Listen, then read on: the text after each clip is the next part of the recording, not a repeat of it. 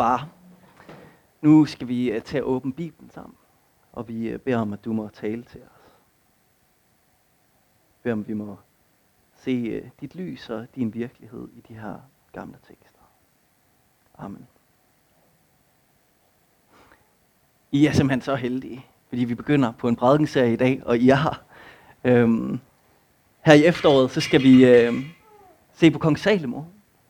Kong Salomo, den vise konge, som byggede templet i Jerusalem, og som skrev tre bøger i Bibelen. Ordsprogenes bog, prædikernes bog og højsang, og han skrev salme 72 og salme 127. Han har skrevet en, en stor del af Bibelen. Og så var han bare en dygtig konge og en leder og en virkelig spændende person. Så jeg glæder mig til de næste fem gudstjenester, inklusive den her, så skal vi se på, hvem er kong Salomo, og hvad er det, vi kan lære af ham. Og vi vil gøre det ved at læse fra 1. kongebog, kapitel 1-11. Så måske kan det blive en anledning for nogle af jer til at åbne Bibelen lige og læse de der 11 kapitler. Det er faktisk en, en, ret, øh, en ret god historie. Og jeg tror, at vi vil opdage, at når vi begynder at kigge på de her historier, så, så vil vi se, at vi kendte ikke de her historier nær så godt, som vi troede. I, øh, i Benedikts regel, altså den der regel, som Benedikt han skrev i 400-tallet om, øh, hvordan munkene, benediktinermunkene, de skulle leve, der skrev han, at om aftenen, når de havde spist, hvis ikke det var en faste dag, så skulle de sætte sig sammen, og så skulle de læse højt. Og så tilføjer han sådan en lille parentes, hvor der står, at det skal være øh, noget byggeligt, det kan for eksempel være noget af kirkefædrene, men det skal ikke være de fem mosebøger eller kongebøgerne. Fordi det er simpelthen ikke godt for munke, der har sådan et, øh, et blødt sind øh, sent om aftenen. Så vi, vi kan forvente, at det her det er simpelthen historier, som ikke øh, er fromme nok til munkene. Og øh, det tror jeg også, I vil opdage i dag, at øh, sådan er de her historier. Altså. Og det handler altså om kong Salomo, og i dag er vi så ved begyndelsen, der hvor han bliver konge. Det er altså overgangen fra kong David til kong Salomo. Øh, kong David er hans far, og øh, titlen i dag det er Kong Salomo, kongen. Og det er historien om, at Salomo bliver salvet til konge, og det er ikke uden drama. Altså, det er sådan lidt en bibelsk gang Game of Thrones. Det handler om, hvem er det, der skal sidde på tronen, og hvem er det, der kan komme ind i soveværelset og viske ind i øret til hvem, at det er altså ham her, der skal sidde på tronen. Og inden vi kommer til at skulle læse teksten, så var der en sætning, som slog mig i en af de kommentarer, som jeg kiggede på, da jeg forberedte det her. Og det var, der stod, don't rate the kings, read the kings. Så det vi kan komme til, når vi læser noget i Gamle Testamente, det er, at vi kan gå ind, og så kan vi bare plyndre de her bøger for gode historier. Fordi det er nogle fine historier. Og så kan vi bruge dem til alt muligt. Det, som vi skal gøre i stedet for, det er, at vi skal læse det som en del af Bibelen, og finde ud af, hvordan er det, det passer ind i den store historie. Og hvordan er det egentlig, at den her historie sig selv, den har noget at sige til os. Og den måde, som vi vil gøre det på, det er også derfor, jeg opfordrer jer til at læse det selv. Og den måde, som vi vil gøre det på i gudstjenesten, det er ved at læse nogle rigtig lange stykker af Bibelen. Så i dag så skal vi høre en læsning på syv minutter øh, fra første kongebog. Det hele det første kapitel. Og øhm, det er lang tid at lytte til øh, noget i Bibelen. Så jeg har forsøgt at gøre det lettere ved at tegne nogle små tegninger til det. Og øh, hvis det hjælper jer, så kan I jo sidde og kigge på dem. Og hvis I vil forstyrre jer mere, så kan I jo bare lukke øjnene, og så sidde og lytte til det. Men øh, det kommer på, øh, på video heroppe. Så øh, første kongebog, kapitel 1, der lyder sådan her.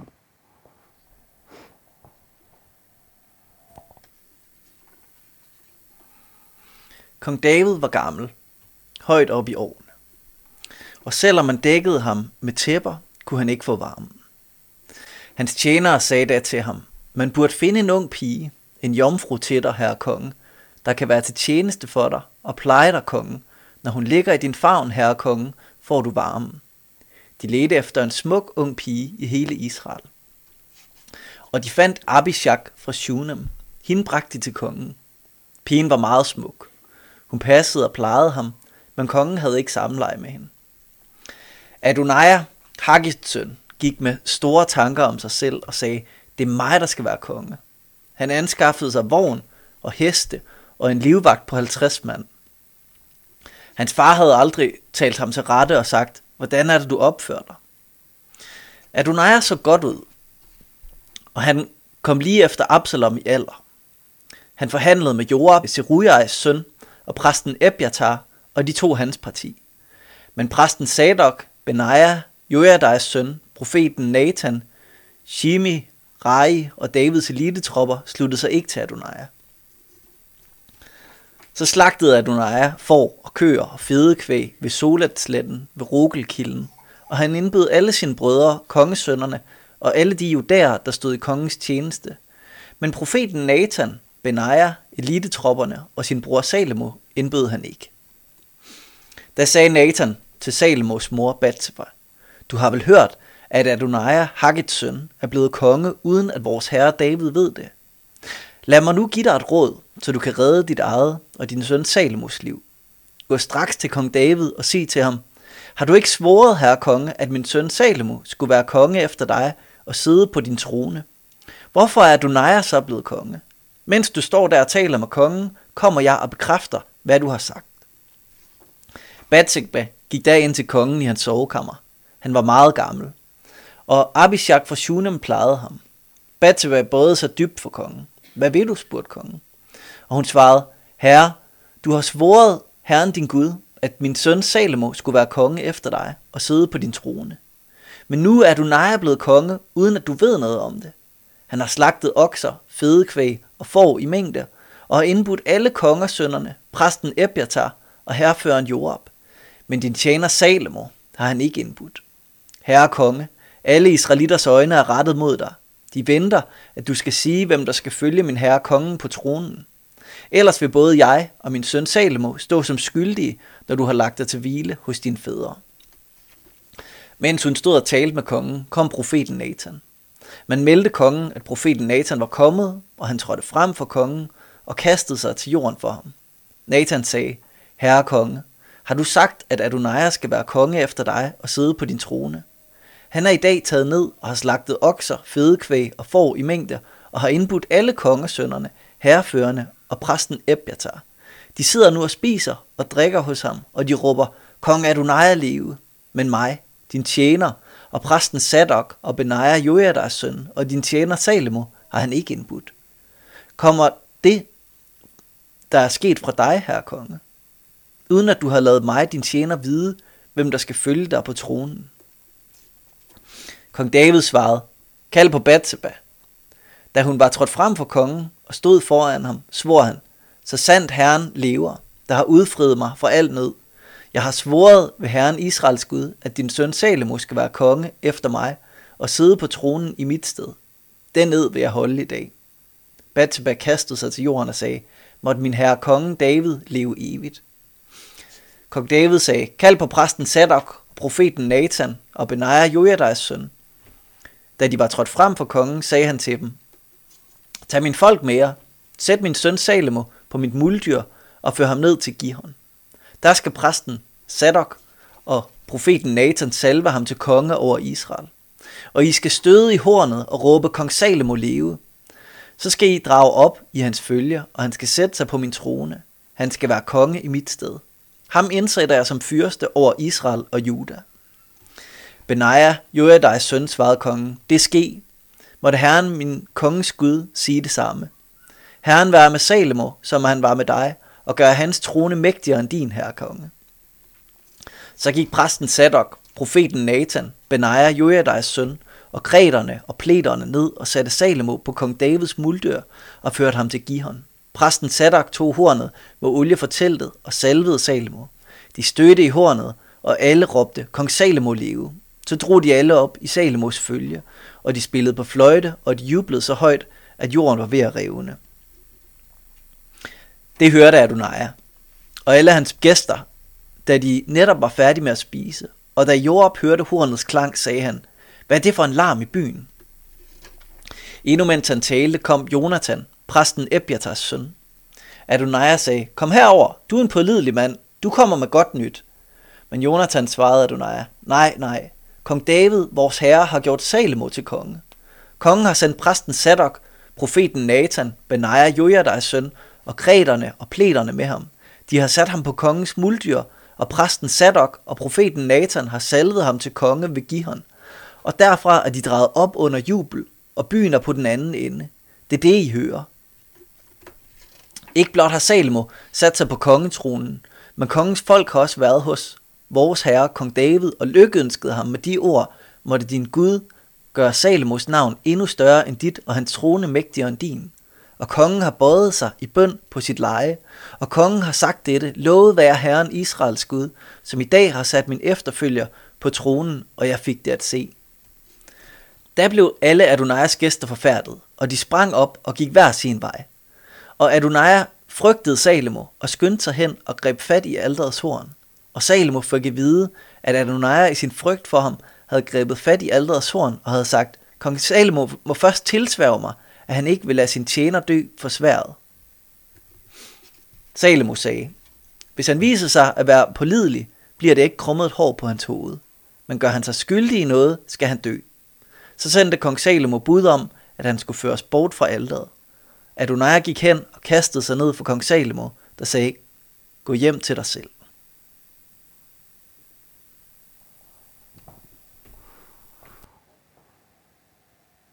Det var en lang historie.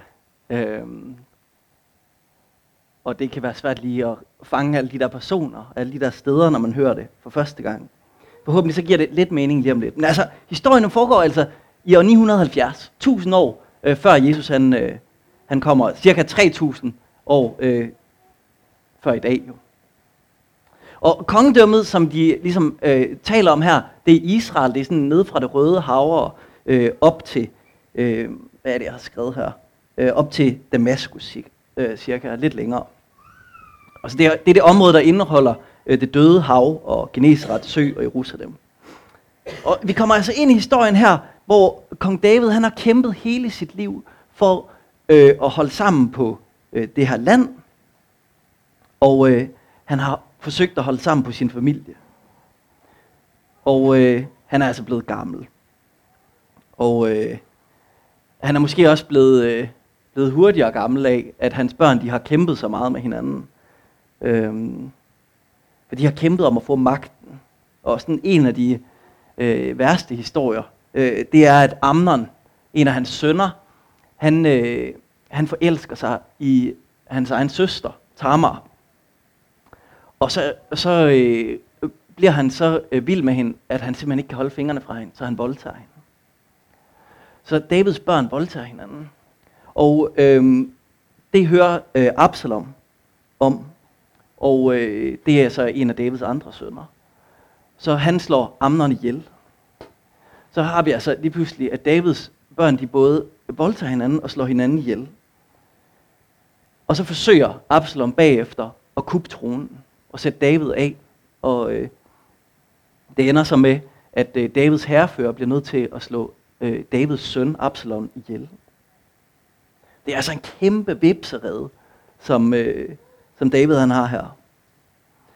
Og øh, ud af de her sønner, så har han så valgt Salmo til at skulle være den søn, der følger efter ham. Altså den søn, som han fik med Batseba. Måske kan I huske den historie, at David han så en smuk kvinde op på sit tag, og tænkte, hende vil jeg have, og så tog han hende, og så fik han slået hendes mand ihjel, og så fik han en søn med hende. Og den første søn øh, døde, men den næste søn, det var Salomo. Øh, og ham øh, vil David gøre til konge. Øhm. Og grunden til, at han vil gøre ham til konge, det er fordi, at David han siger, jeg vil bygge et tempel til Gud. Jeg tror på Gud, jeg vil bygge et tempel til Gud. Og så siger Gud til ham, du har simpelthen udgivet for meget blod, til at du kan få lov til at, at opføre templet. Men din søn Salomo, han skal have lov til at opføre templet. Så Gud han udvælger Salomo til at være ham, der skal efterfølge David. Og så kommer vi til det, som, som I lige har hørt her. Fordi så tilspidser vipsereden jo endnu mere, når David han er blevet virkelig gammel. Og hans søn Adonai, der stod om ham, at han var, øhm, han var lige efter Absalom i alder. Så hans storebror har forsøgt at kuppe tronen og blevet slået ihjel af det. Og nu kan han se, det er mig, der er næst i rækken. Men min lillebror, Salomo, han står til at skulle øh, have kongetronen. Og det vil han ikke have. Det, det vil han ikke finde sig i. Og han tænker stort om sig selv. Og så, så forsøger han at gøre sig selv til konge. Og da han gør det, så indbyder han alle de andre kongesønner, alle hele Davids familie, undtagen Salomo. Så han ved godt, det her det er ikke rigtig godt. det er simpelthen ikke i orden, at jeg forsøger at blive konge, men jeg gør det alligevel. Og øh, så hører Davids trofaste profet Nathan om det. Og øh, Nathan, det er jo ham, som har afsløret David og Bathsheba tidligere for deres utroskab. Så det er jo lidt interessant, at Nathan han så går hen til Bathsheba og siger, nu skal jeg redde dig. Men Nathan han er jo optaget af, om Bathsheba hun har gjort det ene eller det andet. Han er optaget af, hvad er det Gud han vil. Og Gud han vil, at øh, Bathshebas søn han skal være konge. Så han går hen og snakker med Bathsheba, og så sørger de for, at det er Salomo, der bliver konge. Så Bathsheba hun går ind i Davids sovekammer, hvor Abishak er i for, forvejen. Og vi har hørt om hende her, den unge pige Abishak, som David han har fået til at holde varmen med. Og i dag, så er hun ikke så vigtig, det bliver hun senere. Men i dag, så siger hun bare noget om, at David han er altså blevet virkelig gammel. Han kan ikke holde varmen selv. Øhm. Og øh, så, så Bathsheba går ind til David, ind i sovekammeret, og så siger hun til David, David, det er jo min søn, der skal være konge. Og nu har Adonai gjort sig selv til konge. Og så kommer Nathan og bekræfter det, fordi det har de jo aftalt. Og så går de ind i tronrummet, og, og han kalder Batsba ind, og så siger han, jeg bekræfter lige over for jer, over for Gud, at det er Salomo, der skal være kongen. Og så viser han sig som en handlingsmand, så sørger han for, at alle hans embedsmænd, de øh, får at vide, nu skal, I, øh, nu skal I gøre ham til kongen. Og hvis det havde været alle mulige andre kongeriger, så havde det måske været en historie om, at han havde fået kronen. I den her historie, der er der nogle andre symboler, som viser, at det er ham, der er kongen. Det er den, der rider på kongens muldyr. Det er den, der bliver salvet af profeten. Det er den, for hvem man støder i hornet. Og det er den, og hvem man råber kongen leve.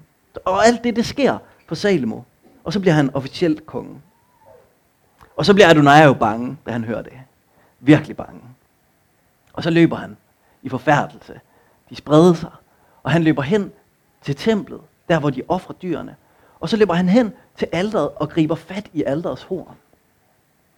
Man skal forestille sig, at der er sådan et firkantet øh, alter, hvor man brændt offerdyrene af på. Og på hver hjørne, der er der et horn, hvor man kunne binde det dyr, som man skulle ofre. Og hvis man var bange for sit liv, så kunne man løbe derhen og gribe fat i hornet. Og så var man reddet, så var man frelst, så var man sikret øh, fra dem, som var efter en. Øh, det står der om i, i 2. Mosebog. Og Salomo han får ham fjernet, uden måske helt at tilgive ham. Det fremgår ikke rigtigt. Og Adonai han vender så tilbage til Jerusalem, til, til, til der, hvor, øh, hvor Salomo han er blevet konge, og så kaster han sig ned til jorden for Salomo.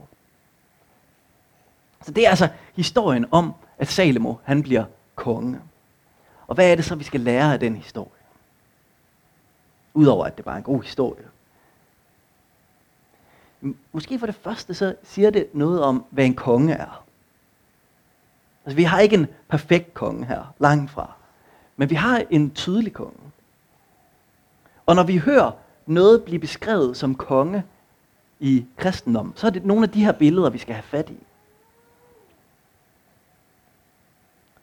Så hvad, hvad er det, der kendetegner kongemagten her? Jamen, det første, vi måske kan lægge mærke til, det er den ærefrygt, som er omkring kongen. Altså en af de detaljer, som vi måske lige skal have med, det er, at når Bathsheba, som har fået et barn, faktisk fået to børn sammen med David, hun kommer ind og, og vil sige noget til David, så står der først, at hun bøjer sig dybt. Og bagefter så står der, at hun kaster sig til jorden. Og det er det samme, vi kan se, at Unaya, han kommer ind, så kaster han sig til jorden. Når folk de kommer hen til kongen, så kaster de sig til jorden.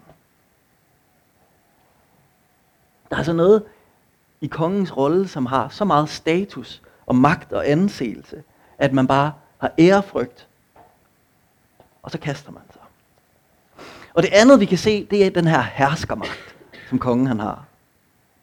Når David han siger, at de skal salve Salmo til kongen, så bliver det bare gjort. Og når øh, han siger, at de skal fjerne Adonai fra, fra alderet, så gør de det bare. Det som kongen siger, det sker også. Så kongen han er en, som man har ærefrygt for, og han har en, der er herskermagt. Og vi kan jo godt lide i kristendom at sige, at Gud er konge. Det synger vi jo. Vi har sunget det mange gange i dag allerede. Gud er konge. Og når vi læser i salmernes bog, så står det igen og igen, Gud er konge. Og hvad betyder det så, at Gud er konge? Hvis vi bare tager de her to ting, så betyder det jo, at Gud er ærefrygtindgydende, og at han har herskermagt. For sådan nogle moderne danskere som os, så kan det godt være svært at forholde os til, at nogen skulle være ærefrygtindgydende. Altså, hvis man er venner med borgmesteren øh, på Facebook, så kan man se, folk de har ingen problemer med at skrive alle deres små petitesser til borgmesteren. Men hvorfor? Jeg har jo et hul i min vej. Det må borgmesteren, der skulle kunne bryde sig om. Og hvis jeg nu gik hen til statsministeren, så ville jeg da nok overveje, om jeg ikke skulle have en selfie med ham. I Danmark, der har vi meget lavt fra toppen til bunden. Og det tror jeg sådan set kan være fint nok. Det er sådan, vi har valgt at indrette det. Men når vi så tænker over det her med, at nogen kan være en konge, at nogen kan have så meget status, at man kaster sig til jorden for dem, så kan det godt være lidt svært for os at rumme det. Det er altså den beskrivelse, der er Gud her. Det er, at hvis du kommer ind i rummet, og kongen var der i forvejen, så vil du bøje dig dybt. Du vil ikke engang tænke over det, det vil du bare gøre. E-, en af de bedste beskrivelser, jeg har læst af det her, øh, det er den måde, som Aslan han har beskrevet på i Narnia-bøgerne. Så hvis jeres børn de læser Narnia-bøgerne, så prøv at snakke med dem om, hvordan er det Aslan han er beskrevet. For det, det er meget godt til at sætte ord på den her side af, hvem Gud han er.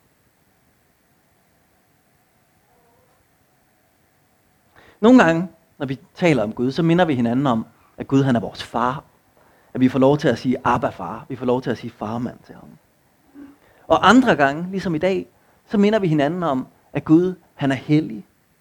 At, han, at englene de synger om Gud. Hellig, hellig, hellig er Herren, Gud den almægtige.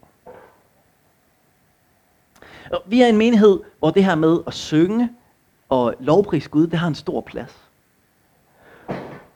Og, og når vi rejser os op, når vi synger, eller når vi bøjer knæ, eller hvis vi løfter vores hænder, eller hvis vi rækker vores hænder frem, så er det noget af det her, vi er i kontakt med. Så det er ikke, øh, vi gider ikke være legalistiske omkring det. Øh, men det er en anledning til at vise til sig selv, jeg tror på, at Gud han er al ære værd. Det er faktisk, Gud er stor nok til, at det giver mening for mig, lige midt i det her beboerhus, at løfte mine hænder. Det giver mening for mig at bøje min knæ. Det giver mening for mig at synge så højt jeg kan. Fordi Gud han er så stor. Og hvis du vil ære ham på en anden måde, så er det også helt fint. Det, det her det er bare en af de anledninger, som vi har øh, i vores menighed til at være i kontakt med den side af Gud. At Gud han er al ære værd. Og så er der den anden side af det her med at være konge, som er, at Gud han har herskermagt. En anden måde at sige det på, det er, at Gud han er historiens Gud. Hvis Gud han siger noget, det skal ske, så kommer det til at ske. Han bruger uperfekte mennesker til at udføre sin perfekte mission.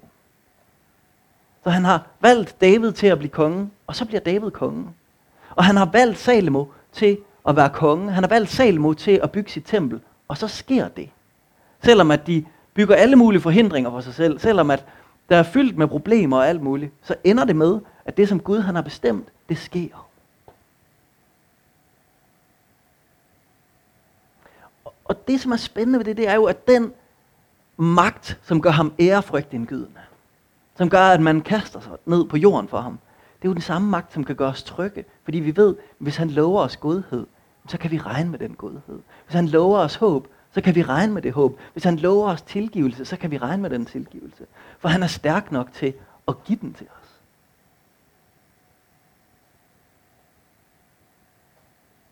Og det kan gøre os trygge, fordi det er ikke sådan, at det sikrer os for ulykker og forhindringer. Det kan vi jo se i historien. Der er masser af ulykker og frygtelige ting og forhindringer. Men vi kan være trygge, fordi vi ved, at Gud, han i den sidste ende, har lovet os håb og kærlighed. Så hvis du synes, dit liv det er ude af kontrol, så prøv at huske på, at Davids børn, det var en vipserede. De slog hinanden ihjel. Han døde næsten selv af at få dem. Og alligevel, så brugte Gud David til at udføre sin vilje med. Alligevel så sikrede Gud, at Salomo han blev konge. Så hvis du synes, dit liv det er ude af kontrol, så husk på, at Gud han har vist før, at han bruger uperfekte mennesker til sin perfekte mission. Gud han havde lovet David, at hans efterkommere de skulle sidde på hans trone for evigt. Og det gik lidt i opfyldelse, da Salomo han blev konge. Og så gik det endnu mere i opfyldelse, da, da Jesus han kom tusind år senere. Der blev han den sande konge. For den her historie, den peger virkelig hen på, at Jesus han blev konge. David han havde nok ikke regnet med, at det var det, der ville ske. Det tror jeg ikke, han havde haft fantasi til. Men Gud han har noget i tankerne for Davids liv, som var meget større end det, han selv har regnet med. Så da Jesus han kom, så var han efterkommer af David, og så blev han kongen ultimativt. Og, og det, som vi kan genkende her i historien, det er jo, at ligesom at Salomo, han blev salvet, så blev Jesus salvet. Og ligesom Salomo, han red på et muldyr, så kom Jesus til at ride på et muldyr. Og ligesom at folk de råbte, længe leve kongen for Salomo, sådan råbte folk i hele Jerusalem, da Jesus han kom ridende på det der muldyr op til Jerusalem. Og de viftede med palmegrene, og de lagde deres kapper ned for ham, fordi der, de vidste, nu kommer kongen. Og Jesus han slutter sit liv med at have en krone på hovedet. Og med et skilt over sig, hvor der står, Jesus er Nazareth, jødernes konge. Men Jesus han var jo ikke bare en konge ligesom Salomo. Han var en større konge. Og det var han, fordi han var et større menneske. Det var han, fordi det var Gud selv, der blev konge. Og, og her der er Adonai, som forsøgte at tage kongekronen selv, det perfekte modbillede. Fordi Adonai, han var ikke værdig til at få kongen. Kongekronen. Men han forsøgte at tage den. Og det endte med, at han blev ydmyget og bare lå ned på jorden foran den rigtige konge. Og Jesus han laver den modsatte bevægelse. Fordi han som Guds søn havde al ære. Og han gav afkald på det hele. Og ved at bøje sig ned dybt ned og blive menneske og dø som et menneske, så blev han en konge, som blev rejst op igen. Opstået.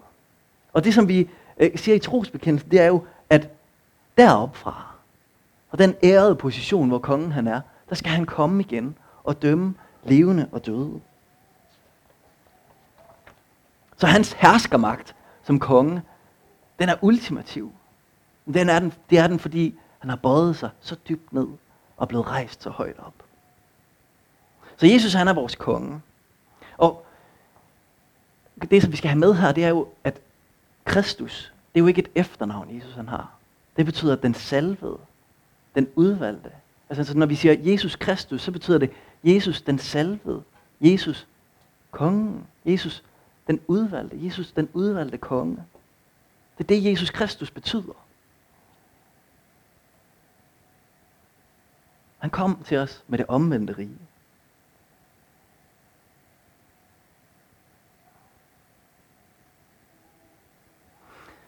Så nu må I gerne komme op igen.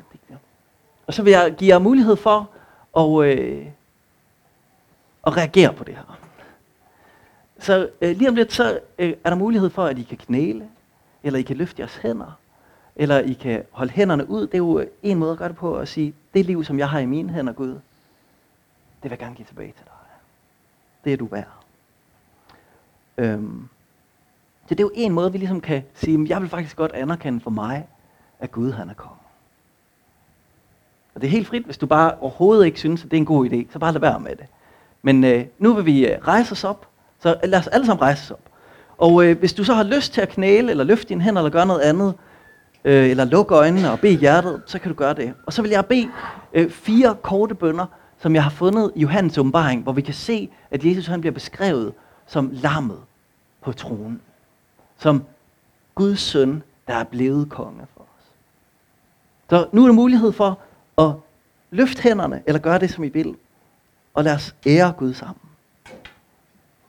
Vi takker dig, Herre Gud, almægtige, som er og som var.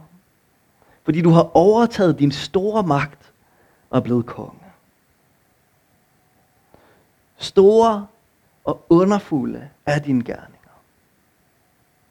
Du er Herre, Gud, almægtig. Du retfærdig, og dine veje er sande. Du er folkenes konge. Værdig er du, vor Herre og Gud, til at få pris og ære og magt. For du har skabt alle ting. Af din vilje blev de til og blev skabt. Amen. Pris og lov og visdom og tak og ære og magt og styrke er vor Guds i evighedernes evigheder. Amen.